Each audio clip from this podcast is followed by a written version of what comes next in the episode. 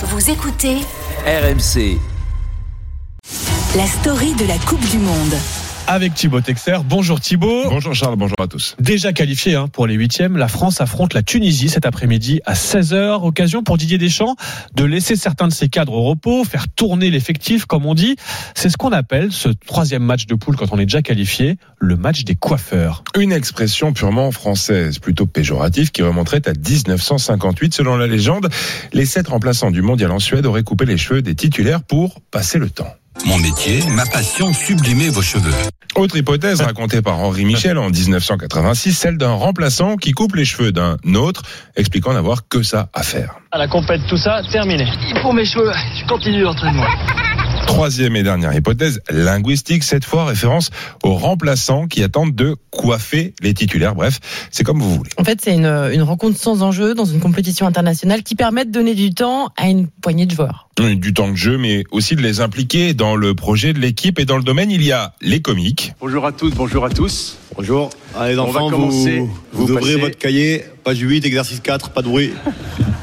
Adil Rami en conférence de presse qui parle aux journalistes. Le défenseur n'a pas joué une seule minute en 2018, mais a contribué au succès des Bleus par sa bonne humeur jusqu'à déclencher l'alarme incendie une nuit. Ouais.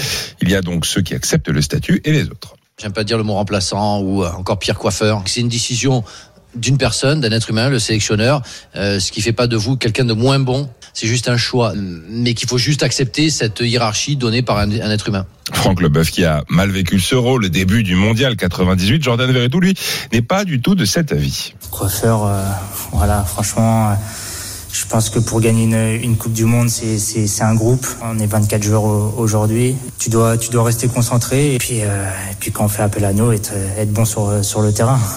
Voilà, il faut être là, il faut aider les titulaires, mais euh, coiffeur, c'est un terme qui agace particulièrement le sélectionneur. Si vous avez votre étiquette, là, le, le match des coiffeurs, mais moi j'ai pas de coiffeur. hein.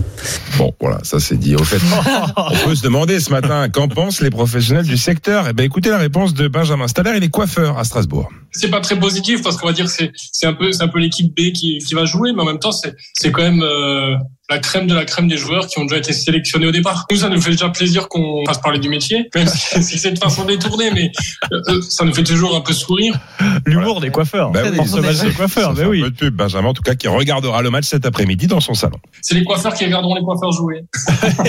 Voilà. Espérons donc qu'à 16h, les coiffeurs soient créatifs dans le Oh jeu oui. et exemplaires sur le Oui. terrain Oh. de mèche Avec les titulaires pour un succès Oui. planétaire le 18 décembre prochain. Merci Thibaut Texer.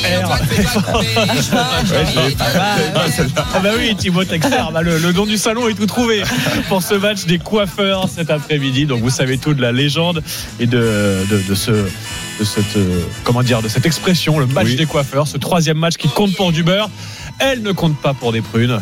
C'est Apolline de Malherbe qui nous entend depuis le studio d'RMC Story. Bonjour Apolline. Les brunes comptent pas. Prune, mais oui, elle est là, Pauline, elle est arrivée avec son petit café, ses En petits gâteaux. Je vous attends, Charles. À, tout de suite, tout le monde.